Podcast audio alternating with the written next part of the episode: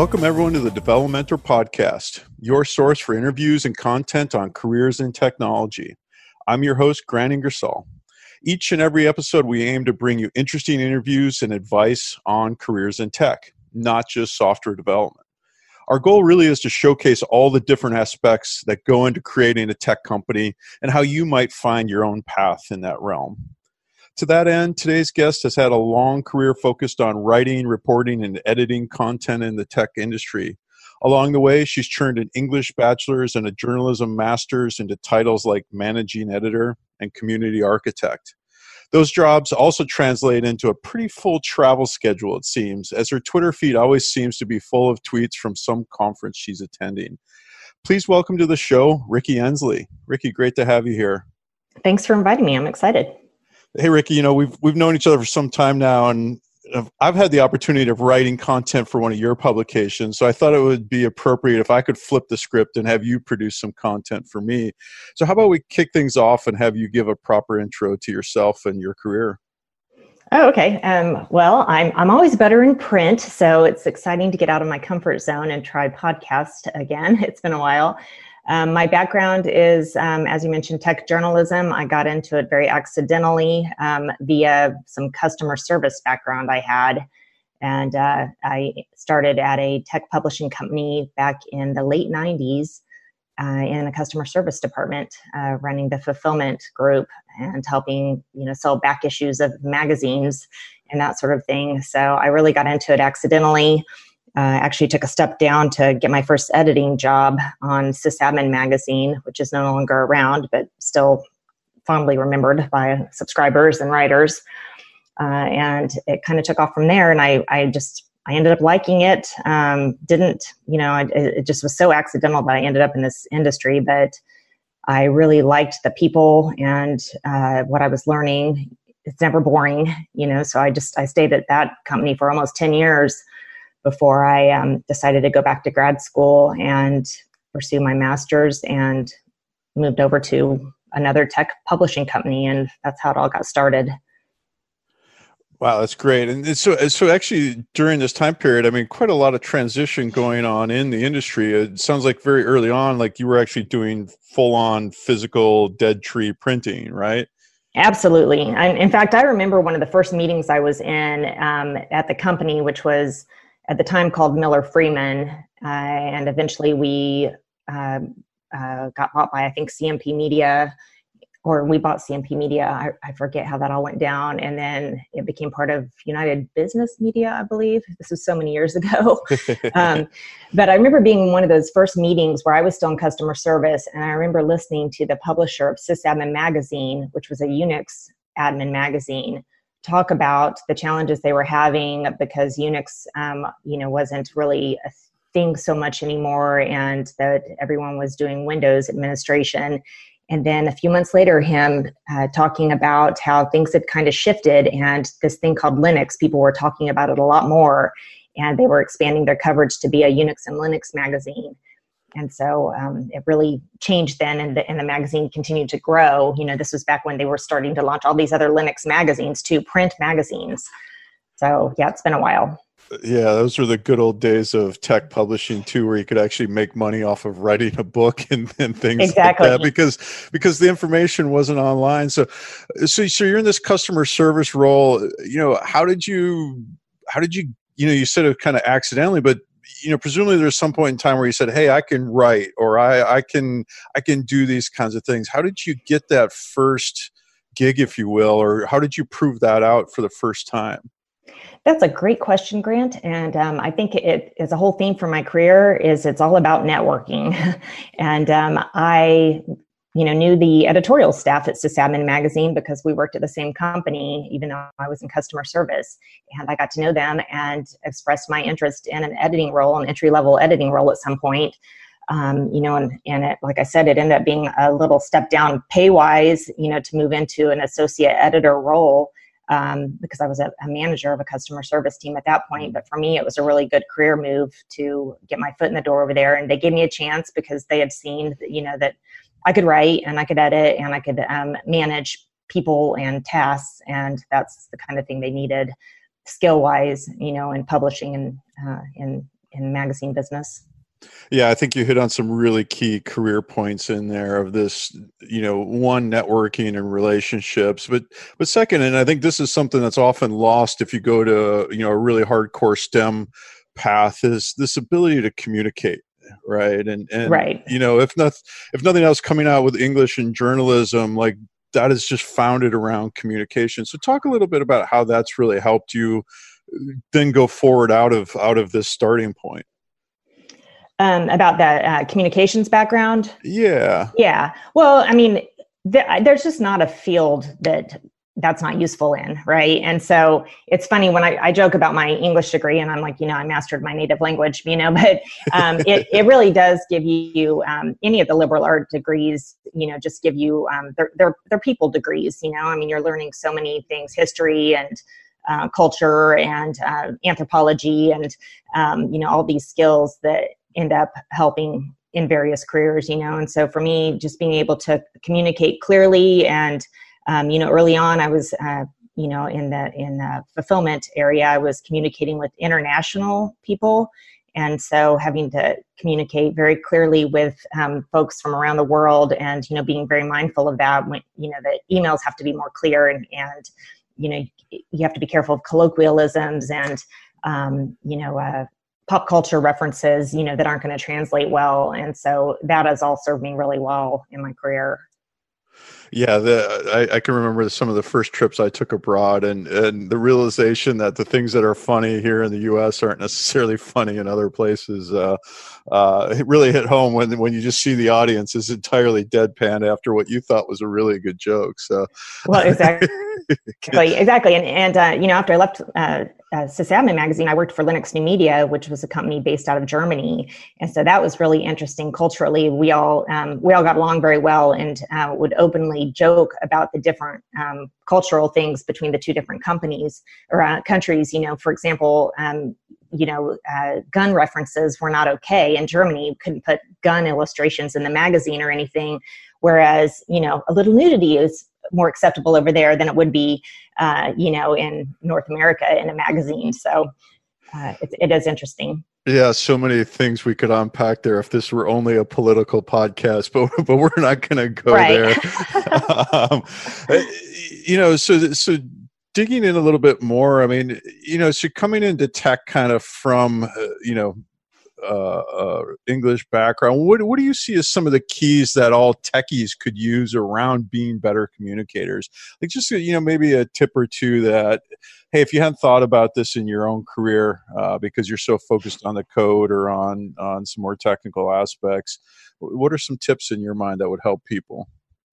Well, communicating online can be tricky no matter how well you communicate um, because you still, people aren't seeing gestures. If they haven't met you in person, they're not seeing your face. They're not, um, you know, that people come in with assumptions. And so occasionally, uh, a phone call or a video call is actually essential to making sure you have essential uh, or a, you know clear communication. Um, in fact, I mean, at one point, I I actually needed to go over to Germany and meet the team because we reached a point where we realized at Linux New Media that I would work a little more effectively with a few people on the team if we'd actually had some FaceTime and got to know each other a little bit. Um, and that really did help improve uh, our ability to work. And that's where, you know, still conferences is such a great way. You know, people talk about the hallway track being the best thing of a conference. And I, I really do believe that it's that, uh, you know, face to face, you know, personal interactions, even if they're very brief, it just really helps you communicate more clearly online you know yeah. and and and build you know friendships and business you know relationships uh, a lot quicker and more effectively. Yeah so true. You know shifting gears a little bit you know so you're you're coming in and you have to write about tech. And so how do you approach you know the the issue of getting up to speed and perhaps breaking down some of the barriers around tech of you know it's really heavy jargon. There's a lot of there's a lot of stuff in there that you know you could spend your whole life in tech and still never understand i know i do right so how do you approach as a journalist as a writer like getting an understanding such that you can then communicate it to other people um, well, I'm not doing as much writing now as I used to, but um, for a while, I, I, all I did was write as a, a freelance tech journalist. And so for me, um, I really I can't just read about a technology. I really have to get my hands on it and use it. And so uh, you know, the stuff that I, I wrote about it tended to be stuff that I actually installed and played with. You know, if I was writing about content management systems or um, you know different Linux um, variations, you know, or um, GIMP or whatever, I actually have to get my hands on it and use it to visualize it and to be able to describe it better. Um, and so that's one approach. And then the other um, trick of the trade, I guess, is is interviewing people and you know, and and using quotes from people. Like I, I wrote an article years ago about um, you know when one tool was good for a job or, or when a different tool was better. And i just i interviewed different professionals who were using both tools you know and, and put that together for an article. Um, and then uh, you know just a lot of research a lot of reading. Yeah and i imagine then you pick you, you you've probably become fairly technical over the years just through almost osmosis and trying things out. So that's it just goes to show too that you can you know this just working at it and continuing with it, you'll you'll pick up a lot of things, I imagine. Yeah, and I think it leads to more interesting articles too. You know, otherwise you're just quoting what someone else has written in a press release or something like that, and you're not giving any color to it. You know, like I don't like this about it, but this other, tr- you know, this other part of the the new release is really useful for doing X, Y, Z. You know, and so it it helps if if you actually get your hands on it. Otherwise, um, yeah. you're writing the exact same thing 10 other journalists are writing based on press release right well so so you mentioned you don't do as much writing these days so talk about that shift into you know management or editorial you know being more at the the layer above where you're where you're managing editors you're building community those kinds of things um, you know, I, I, I, do like writing and I've, I've enjoyed it quite a bit. Um, for me, I found that doing it all the time, um, I liked it less, you know, because if you just aren't in the mood to write or you're feeling kind of stuck, it, to me, that was really stressful. But the part that I really, I've always loved most is helping um, other people be better writers and other people say what they're trying to say more clearly and uh, more effectively. And so I just, I get a lot of enjoyment out of that. And I feel like that's really my strength. And, um, and I help. I, I like helping a, a, publication or website or magazine, uh, you know, kind of become its own life form. You know, have its own mm. voice and stand out and um, and be polished. Also, you know, have some kind of editorial control on it where you're really uh, creating this polished, you know, platform. Um, so that's that's what I'm enjoying. And um, you know, I recently moved over to a developer program from OpenSource.com, and I'd been on OpenSource.com for about four years, and really enjoyed it and had zero complaints about it, you know. And but at this point in my career, I also was feeling like, boy, I'm going to be doing this for probably another 20 years or so. And um, what's next, you know? And mm. I, I really felt like I needed to get out of my comfort zone and and um, and and feel the struggle again and feel bad at something for a while, you know, mm. and challenge myself. And so I'm I'm had this opportunity to move over to a developer program at Red Hat, which I, I did recently, and um, really did get out of my comfort zone. It's it's been good for me. I'm I'm learning a lot, you know, from different different people, things that I wasn't necessarily strong at, but then I could bring in my experience and skills and fill a, a hole that they had in the program. That's fantastic. Let's let's unpack that comfort zone idea a little bit here because I think this is a really important thing for people in their careers is is this notion of getting out of your your comfort zone and you've hit on it a couple of times throughout you know that that switch and, and in many ways step down to that first editing job and then now you're you're talking about it. Now how do you how do you frame or how do you know when you're in your comfort zone a little bit too much? I mean there's not necessarily bad to be in a comfort zone for a little bit but then what were you feeling that you you you know kind of unpack that a little bit more. I'm not asking that question in a great way but you know yeah, talk yeah, a little bit more about it. Yeah um and it's not for everybody you know? I mean there was a point in my life where my personal life my home life was so chaotic. I i needed something less stressful than the, the job i had. I needed to be in a comfort position at work you know? Um, and so it's not for everybody and i'm not saying everybody should hop out of their comfort zone but there are times in your life when I mean, it helps you, like, it helps me avoid burnout. You know, I mean, I, I reach a mm-hmm. point where I, if I'm not excited to get up and go to work anymore, um, I, I, just don't want to be like that. It's not, I'm not on my best behavior then. I'm, I'm not the most pleasant to be around and whatever. And so, um, you know, like years ago when I took that little, you know, pay cut to move over to sysadmin magazine i remember at the time we weren't really even a financial position to do it in my family you know and, and people were advising me not to um, you know except within the company. And but i went ahead and took that risk because i also looked at the bigger picture and the longer term and what my goals were. And so for me at the time you know it, it was a, a, a good trade-off even though it was a little bit of a hit to the pocketbook it ended up you know moving me into the position where i could make more money and um, you know have more options.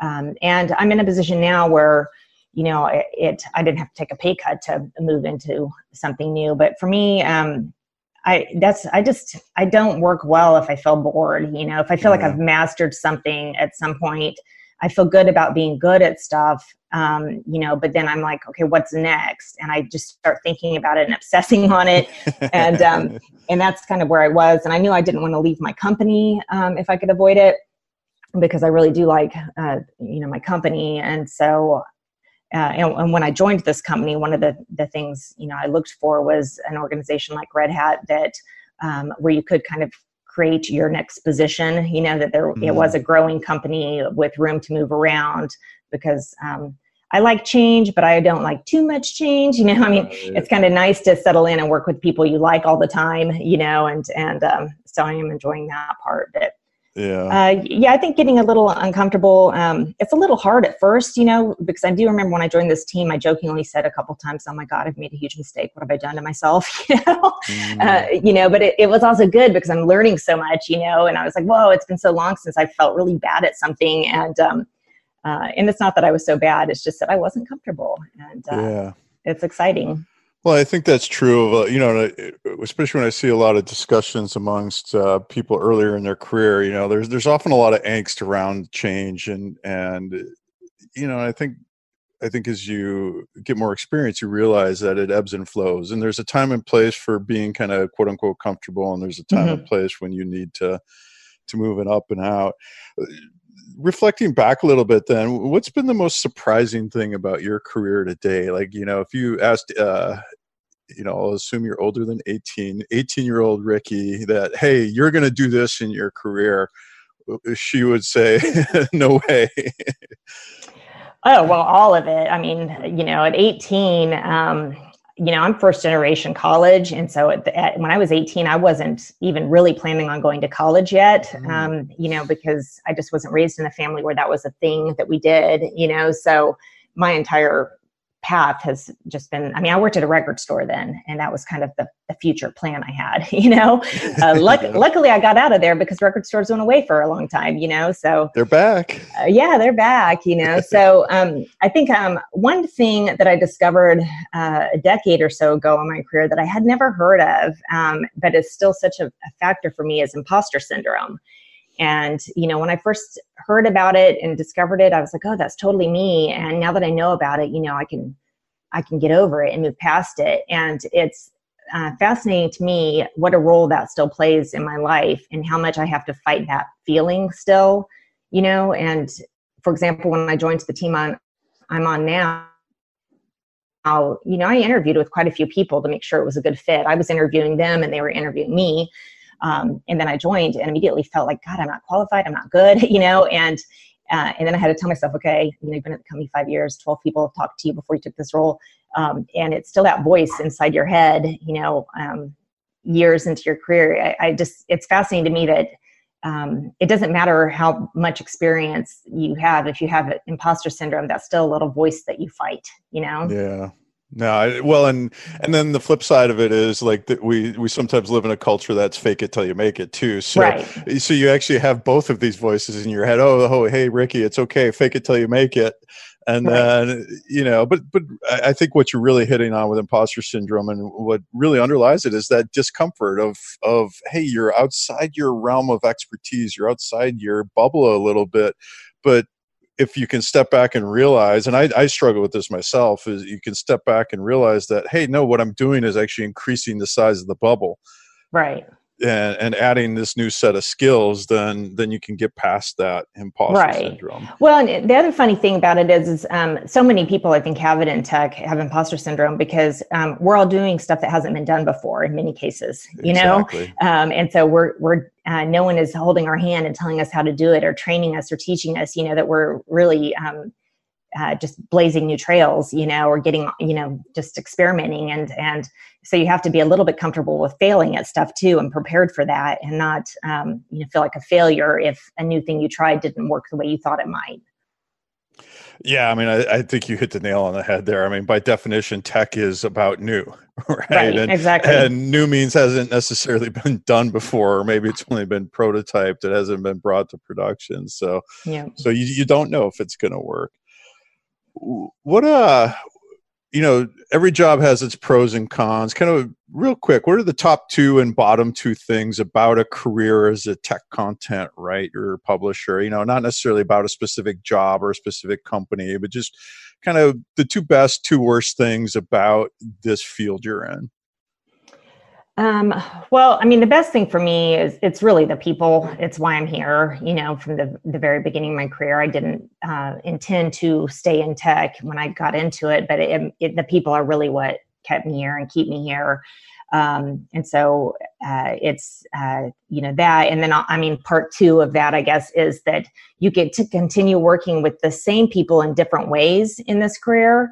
Um, and uh, in open source, you get to work with your competitors, which I really like. That it's a pretty friendly field. You know that mm. um, I have friendly relationships with people who work at companies that are technically competitors for Red Hat, and that's um, that's fine. That's acceptable. That's normal. That's good. That's the way this industry is supposed to work.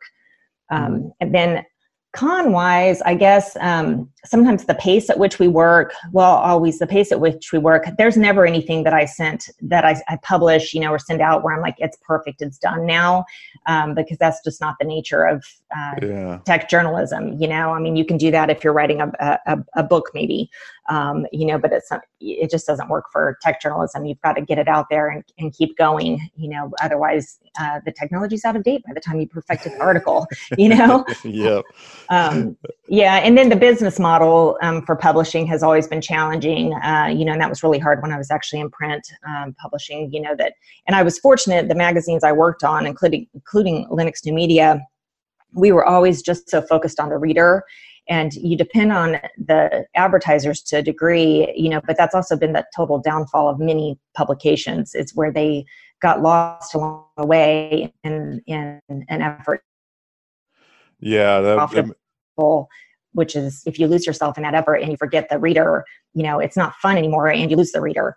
And um, so that's always been a big challenge. And that's you know one of the things that I, I really loved about working on opensource.com was that it's a site supported by red hat. And so you know we just got to focus on readers and um, you know creating content that would be interesting and new. And it didn't have to make a profit you know um, we weren't selling a magazine or selling ads on an article um, and so that's that's always a challenge. Right. It's always nice to have a patron right? Right, right exactly. Yeah. Yeah well and, and, i could tell you that writing a book is no different in terms of deadlines. And in fact in some ways it's uh, just as painful because the because the tech is changing so fast the thing you were writing on all of a sudden is different. And well so, yeah. Yeah. Oh te- tech publishing uh, books. Yeah that's it's the same boat. But if you're trying to write a masterpiece novel, I assume you have a little bit oh, yeah, more yeah. time, you know. So yeah, for sure, for sure. Well, so speaking of the business model, I mean, you know, I think you hit on, you know, as I want to shift gears into this, you know, looking forward at the, or at least to the here and now, you know, uh, content publishing is notoriously difficult game, right? I mean, right. you know, SEO, you've got these content farms out there, a lot of offshoring, heck, even AI these days is starting to generate articles that are of some decent level of of readability. I mean, how do you think about staying ahead and, and or keeping your team ahead when it comes to to publishing? Um, well, you know, I, I, since I have moved to a tech company now, um, it, it is a little different uh, for us. You know, I mean, I, I, keep an eye on what the tech um, publications are doing. You know, the for-profit tech publications, and they still. I mean, it's a, a big struggle still, and I really, I'm, I'm fascinated to see. Um, you know where the industry is going, or even with regular journalism. You know, it's just it's still such a struggle uh, I think we in tech, um, if we want to see good tech journalism, we also have to be prepared to um, spend some money and help support it. Yeah. Uh, and I think that's not a thing that uh, many of us are comfortable doing, you know, and so we have to be thinking about how can we financially support publications if we like them and, and want them to stay around, uh, you know, so but but even in your like you know like working on a specific product and that like you have you know part of what you're doing right is evangelizing this idea to to developers to to architects to to users and and you, you're still playing that same game of how do you get on the first page of google right right mm-hmm. so so yeah. you know like how do you think there you know how does how do you stay ahead there? I mean, obviously you've got the weight of in you in this particular case, Red Hat behind you, but you still gotta you still gotta work pretty hard at it, I would think. Yeah, I mean, you have to, you definitely have to have an editorial voice and, um, you know, some kind of a, an outline of who you are as a publication. Uh, the, the, people on your publication matter, the editors or the writers. That makes a big difference because um, we, you know, readers um, don't necessarily get attached to the brand of a publication. We um, follow specific writers or editors mm. that that we trust. You know, so um, I think that's important. And then um, if you're doing any kind of publishing or editing, you really uh, need to be thinking about um, you know your focus. You can't be good at everything. You know, and for example, on opensource.com when I was uh, there, or on uh, the developer program on I'm on now, uh, breaking news is probably not a thing we should focus on. There are other sites mm. that should do breaking news and do it better, and we should focus on more deep dive articles, you know, um, with a very specific audience in mind. We can't, you know, in a developer program, we are very clear on what our audience is. They're developers, you know, and so that um, we just need to deliver excellent develop developer content you know, or if you're on a more general um, publication like on Linux Pro magazine, um, when I was there, people would always um, ask me to compare us to Linux Journal, which was, you know, technically a competitive magazine.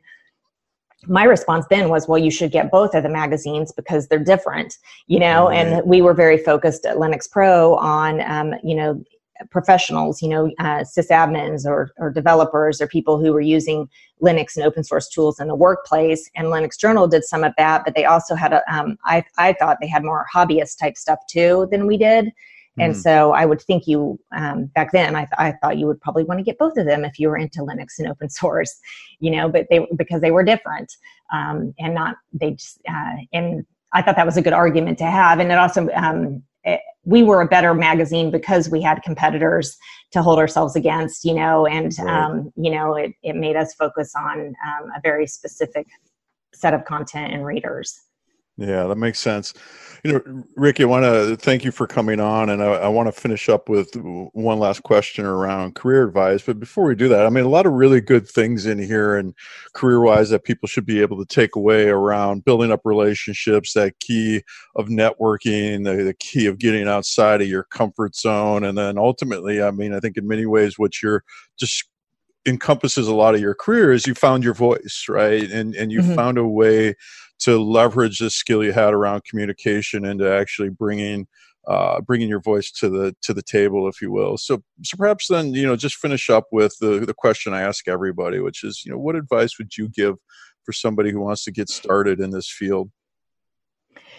Uh, well, it really is about the people in this field, and so and and I understand that not everyone can go to a conference, you know, for for many reasons, and so there are many other ways to build your network. Which, and when I say network, I mean it's relationships. You're building relationships with people, and um, you know, and it should be fun. You know, it should be something you enjoy. You're connecting with other humans, you know, and so that can be done online, and that can be done regionally. Uh, it can be done in your neighborhood. You know, I mean uh, I've been surprised at how many people I've met uh, and had interesting conversations with who work in tech.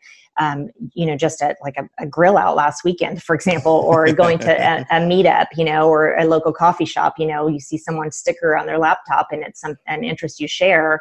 Those are opportunities to actually get to know folks who uh, have something in common with you and um, make you see the world a little differently and think about opportunities you might not have thought of. Yeah, that's fantastic. I'd never thought of the sticker on the laptop as being a an icebreaker, but that makes a ton of sense. I, yes, I love it, it, I guess I better put some stickers on mine again. Absolutely. No, a lot of great advice there, uh, Rikki, and I think you hit the nail on the head at the end of the day. That you know, tech is important, but the relationships are even deeper. So, are even Absolutely. more important. So, uh, can't thank you enough for joining me today on the Develomentor podcast. Thanks again, Rikki, for for joining. Thanks so much for inviting me. I enjoyed it. Thank you, as always, to our listeners for taking the time to listen. If you like the show, we'd love for you to subscribe on Apple Podcasts or whatever your favorite podcast app is. You can also visit us at develomentor.com to hear older episodes as well as find other content on careers and technology. Most importantly, if you like this show, please tell your friends. Those are the lifeblood of any podcast. If you have any feedback on this episode or any episode, or you'd like to be a guest, drop us an email at podcasts at develomentor.com. Finally, we here at Develomentor hope that each and every episode helps you move that one step closer to finding your path.